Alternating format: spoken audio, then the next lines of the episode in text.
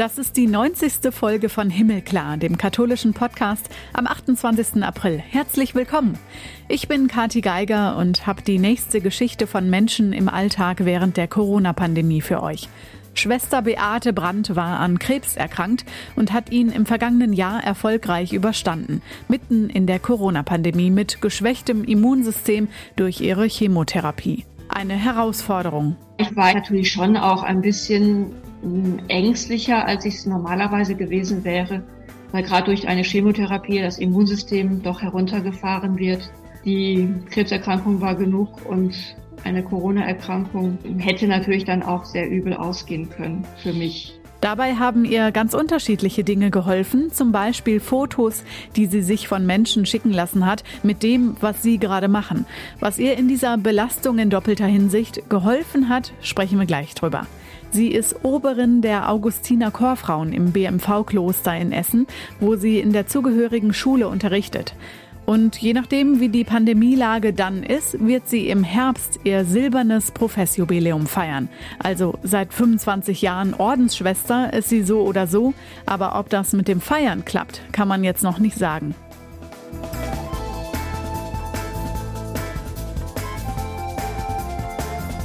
Wir gucken auf das, was diese Woche in der katholischen Welt passiert ist. Das Zentralkomitee der deutschen Katholiken, also alle Vertreterinnen und Vertreter der Laien in der katholischen Kirche, haben zwei Tage digital getagt. Reale Treffen sind ja durch die Maßnahmen gegen die Ausbreitung des Coronavirus nicht drin. Und sie haben die wichtigen Themen wie den synodalen Weg, also die Reformbewegung in der katholischen Kirche, den Ökumenischen Kirchentag in diesem Jahr und den Katholikentag in Stuttgart im nächsten Jahr in den Blick genommen, aber auch 27 Männer und Frauen gewählt, die jetzt als sogenannte Einzelpersonen zum ZDK gehören. Noch 18 weitere werden gewählt. Es waren 45 Plätze zu besetzen und über 100 Bewerber gab's. Klar, die Aufarbeitung der sexualisierten Gewalt in der Kirche hat bei der Frühjahrsvollversammlung auch eine Rolle gespielt. Betroffene haben von ihren Erfahrungen erzählt und die Vertrauenskrise im Erzbistum Köln blieb nicht unerwähnt. Ein weiteres Thema bei der Versammlung, Thomas Sternberg, der Präsident vom ZDK, betont die Menschenwürde bei der Debatte um den assistierten Suizid. Der dürfte nicht ein Normalfall des Sterbens werden. Sternberg scheidet übrigens im November aus seinem Amt aus, deshalb ist das ZDK auf der Suche nach einer Nachfolgerin oder einem Nachfolger für ihn. Der Menschenrechtsaktivist Peter Kossen hat eine bessere Aufklärung und schnelle Impfung von ost- und südeuropäischen Arbeitsmigrantinnen und Migranten gefordert. Anfang des Jahres ist zwar das sogenannte Arbeitskontrollschutzgesetz in Kraft getreten, das die Arbeits- und Lebensbedingungen in der Fleischindustrie nachhaltig verbessern sollte. Das findet der katholische Geistliche Kossen auch gut, aber vieles davon ist noch nicht in der Praxis angekommen. Auffällig ist nämlich, dass besonders in den Regionen mit Großschlachthöfen in Deutschland die Inzidenzwerte dauernd sehr hoch sind und diese Menschen, die da arbeiten, wohl auch in großer Zahl während der Pandemie Patientinnen und Patienten auf den Intensivstationen sind. Darum sollten sie am besten über die Betriebe baldmöglichst geimpft werden und sie bräuchten Wohnungen statt ihrer Massenunterkünfte, so Peter Kossen. In ganz Deutschland gilt jetzt die sogenannte Corona-Notbremse, die der Bundestag gezogen und der Bundesrat kurz darauf beschlossen hat. Heißt einheitliche Regeln ab einer Inzidenzzahl von 100 bis Ende Juni. Zum Beispiel greift eine Ausgangsbeschränkung von 22 bis 5 Uhr. In der Zeit dazwischen kann man sich draußen nur unter bestimmten Bedingungen aufhalten oder alleine spazieren gehen oder Sport machen. Ein Haushalt darf maximal noch eine weitere Person treffen im privaten Raum. Der Handel schließt ab 150, die Schulen ab 165. Das neue Infektionsschutzgesetz hat viele Proteste ausgelöst. Gleichzeitig gibt es die Diskussion darum, wo es für Geimpfte und Genesene Ausnahmen geben soll, beziehungsweise sie zu ihren Grundrechten zurückkehren können oder frei sind, wieder was zu unternehmen. Bundesgesundheitsminister Jens Spahn hat angekündigt, dass ab Juni die Impfreihenfolge aufgehoben werden könnte, also die Priorisierung der Gruppen beim Impfen, wie es bisher war. Und dämpft aber sofort die Erwartungen, im Juni könnten alle geimpft werden. Das wird erst nach und nach funktionieren. Außerdem macht die indische Mutante besonders Sorgen und in Indien selber sind die Neuinfektionen sehr stark gestiegen. Viele Menschen sterben da gerade an einer Corona-Infektion während in Dänemark, Österreich, Großbritannien und Portugal gelockert wird. Durch die Bundesnotbremse in Deutschland werden Gottesdienste und religiöse Zusammenkünfte allerdings nicht beeinflusst, nicht direkt, laut Antonius Hamers vom Katholischen Büro in Nordrhein-Westfalen. Das ist nämlich weiter Ländersache. Und die Tübinger Theologieprofessorin Johanna Rahner hatte sinngemäß gesagt, wer die Diskriminierung von Frauen in der Kirche nicht benennen und ändern wolle, sei nichts anderes als ein Rassist. Kritik daran hatte der Passauer Bischof Stefan Oster geäußert und damit eine Debatte über die Meinungs- und Pressefreiheit im kirchlichen Raum ausgelöst. Der Vorsitzende der Deutschen Bischofskonferenz und Limburger Bischof Georg Betzing schließt sich der Kritik an den Aussagen der Theologin an. Die ausgelöste Debatte sei nicht fruchtbar, auf die Äußerungen von Oster ging er in seinem Statement aber nicht ein. Es wäre gut, wenn Frau Professorin Rahner den zugespitzten Satz zurücknehmen könnte, so Betzing. Die Zuspitzung schade der sachorientierten Diskussion um die Frauenfrage in der katholischen Kirche.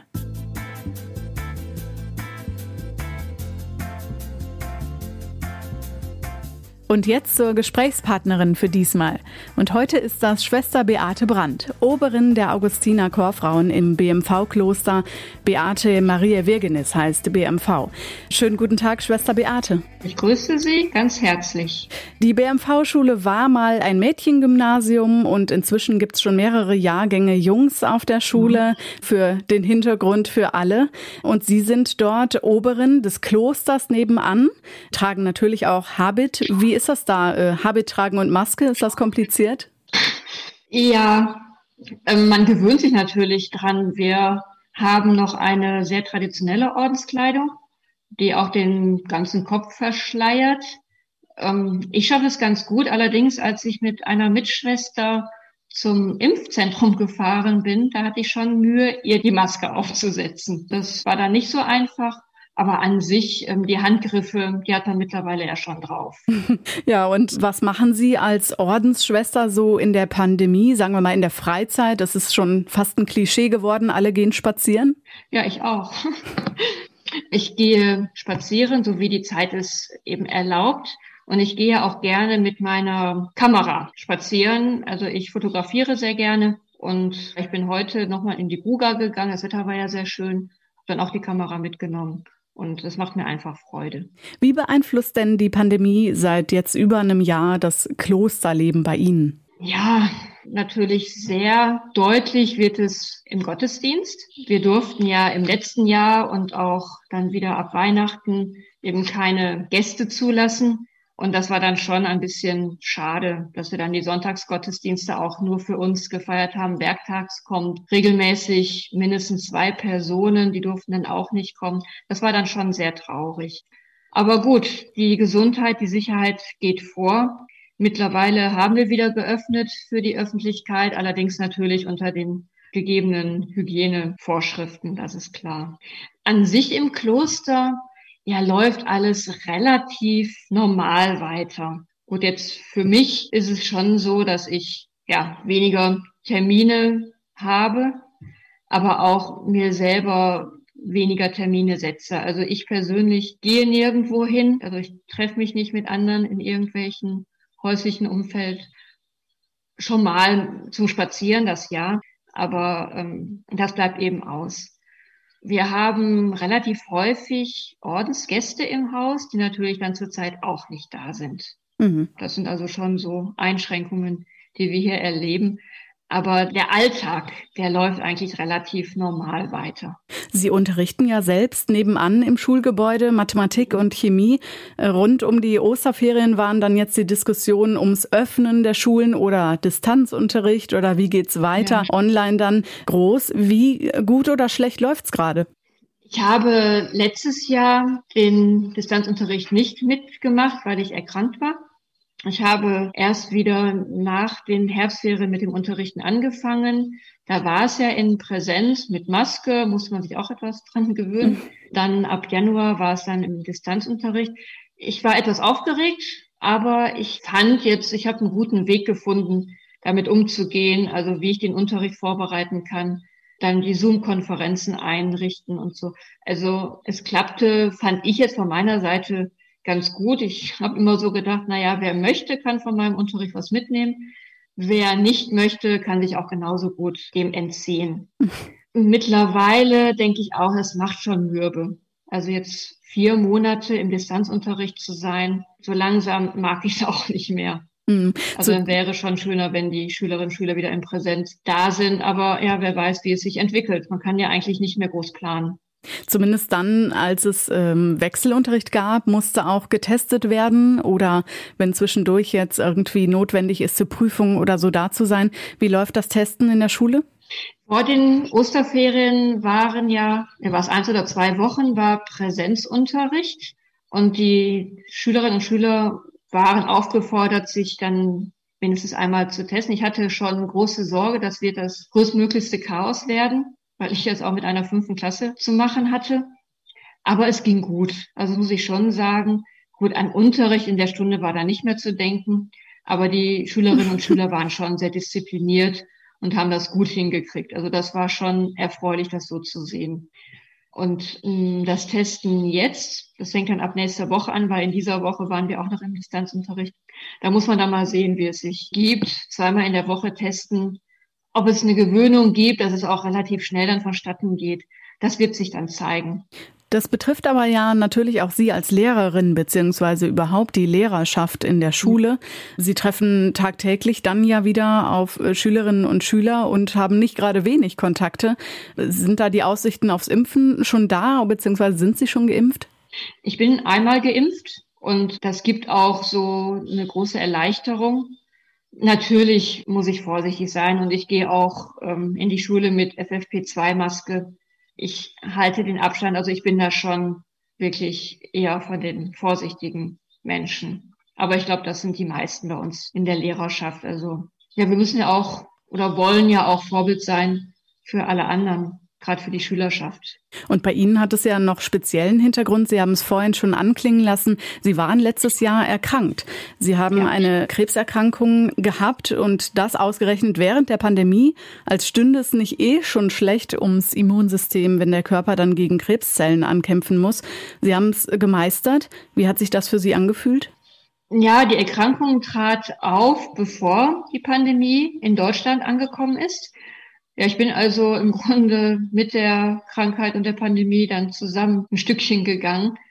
Im Grunde war ich erstmal so, ja, traurig, dass dann vieles für mich wegfallen würde. Es war dann klar, ich wäre mit Kursen auf Klassenfahrt oder Kursfahrt gegangen.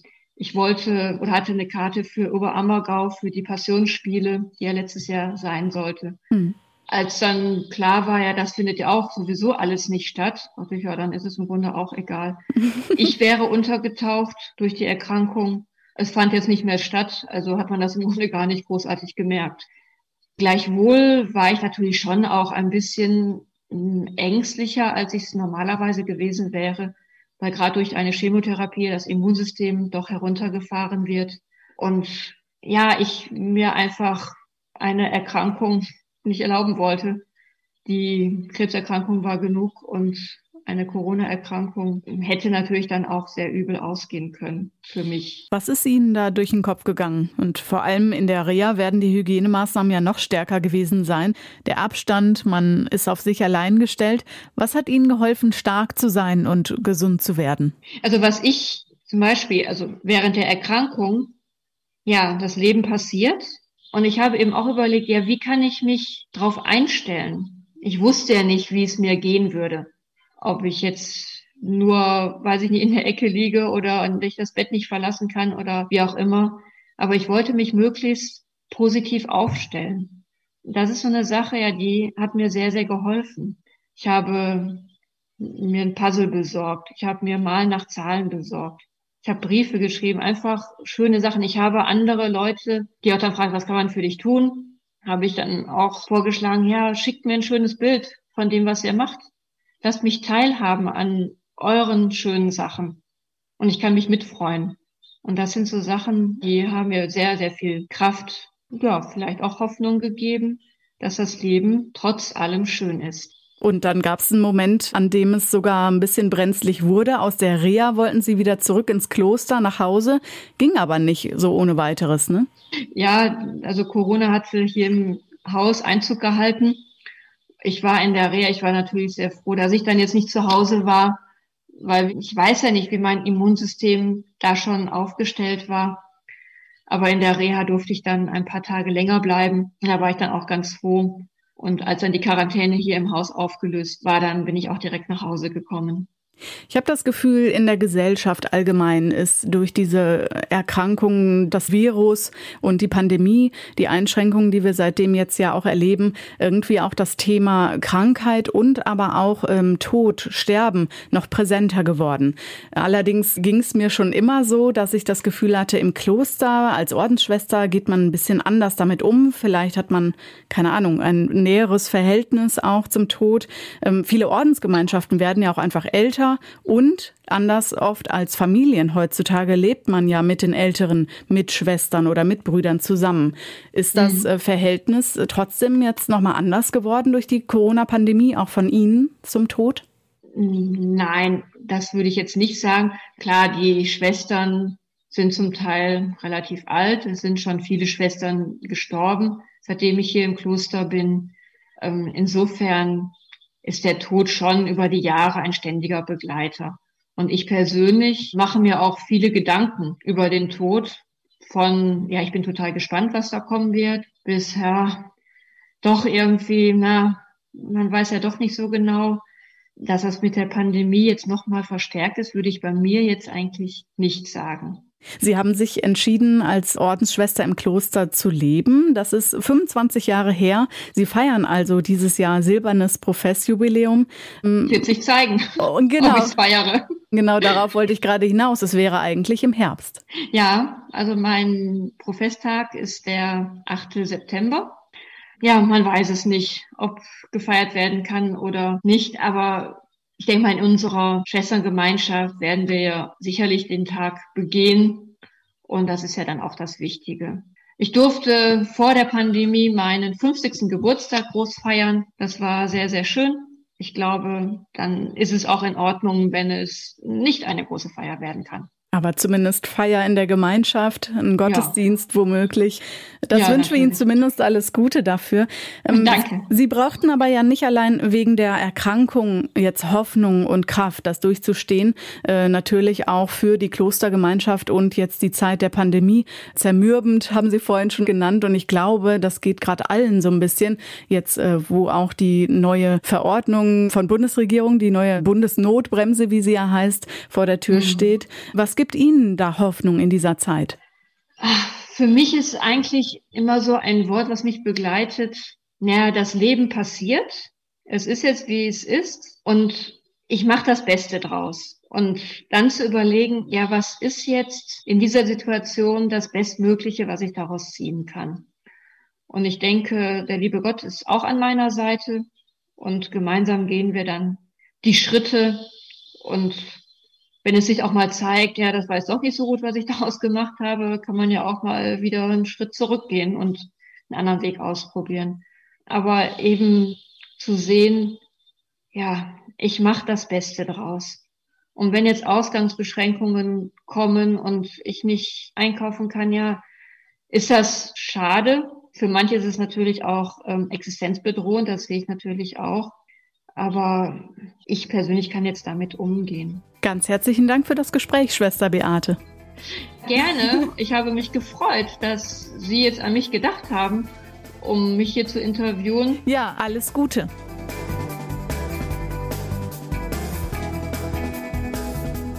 Wir freuen uns, wenn ihr Anregungen für uns habt. Schreibt uns zur aktuellen Folge. Alle 90 Folgen, die es vom Himmelklar Podcast inzwischen gibt, sind auf himmelklar.de gesammelt und genauso überall, wo es Podcasts gibt.